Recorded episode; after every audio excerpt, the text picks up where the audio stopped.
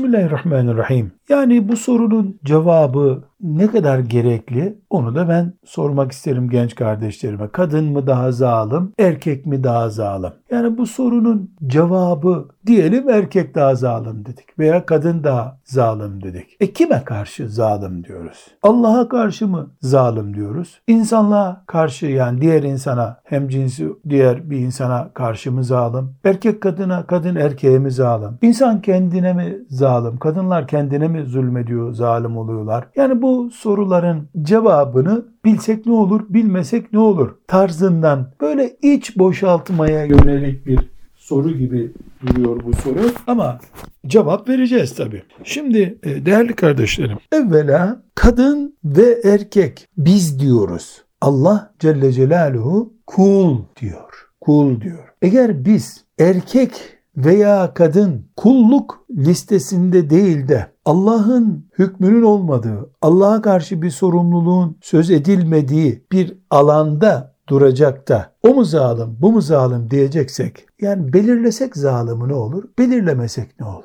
Önemli olan Allah'ın huzurunda nasıl duruyoruz biz? Rabbimiz bizimle ilgili ne takdir buyuruyor? Allah bizi zalim mi görüyor yoksa mazlum mu görüyor? Önemli olan bu. Elbette kadının da yanlışları var, erkeğin de yanlışları var.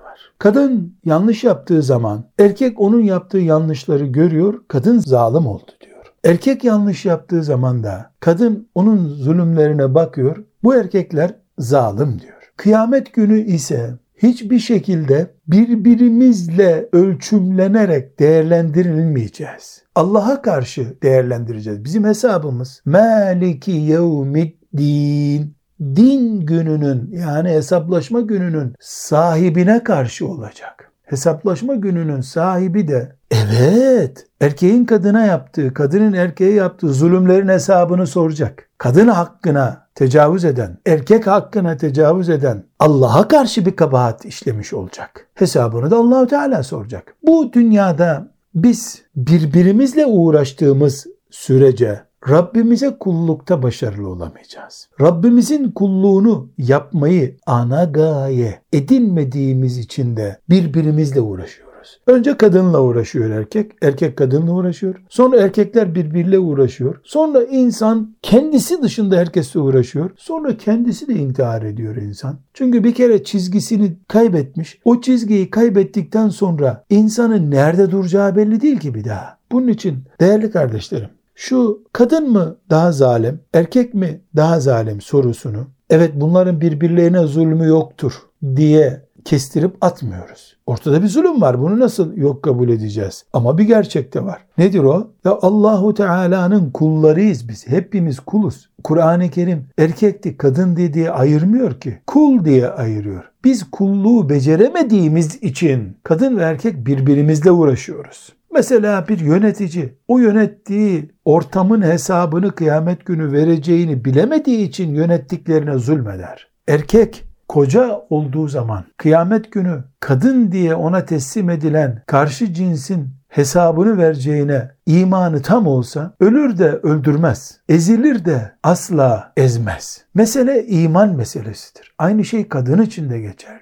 Bugün dünyada ne kadar kadın ve erkek düşmanlığı, birbirlerine karşı düşmanlık duyuyorsanız iyi biliniz ki o duyduğunuz kadar insan sınırlarını aşmış, Allah'a kullukta zafiyet göstermiştir. Bunun e, cezasını da Allahu Teala dünyada yaşatmaktadır. Dünyada Allahu Teala bu cezayı ona vermektedir. Onun için ben genç kardeşlerime bu gürültüye ses vermemelerini, meseleyi bir kullukta başarılı veya başarısızlık meselesi olarak görmelerini tavsiye ederim. Özellikle hanım kardeşlerimiz ömürlerini çürütüyorlar bu işte. Boşu boşuna. Boşu boşuna ömürlerini çürütüyorlar. Yani mesela işte ben altmış küsür senedir bu dünyadayım. Neredeyse elli senedir dünya gündemini böyle, Allah razı olsun, babamın da evi Müslümanların dertleriyle ilgilenen bir ev olduğu için babamın evinde ve her yerde duyuyorum. Yani kadınlar bir yarım asırdır benim şahit olduğum,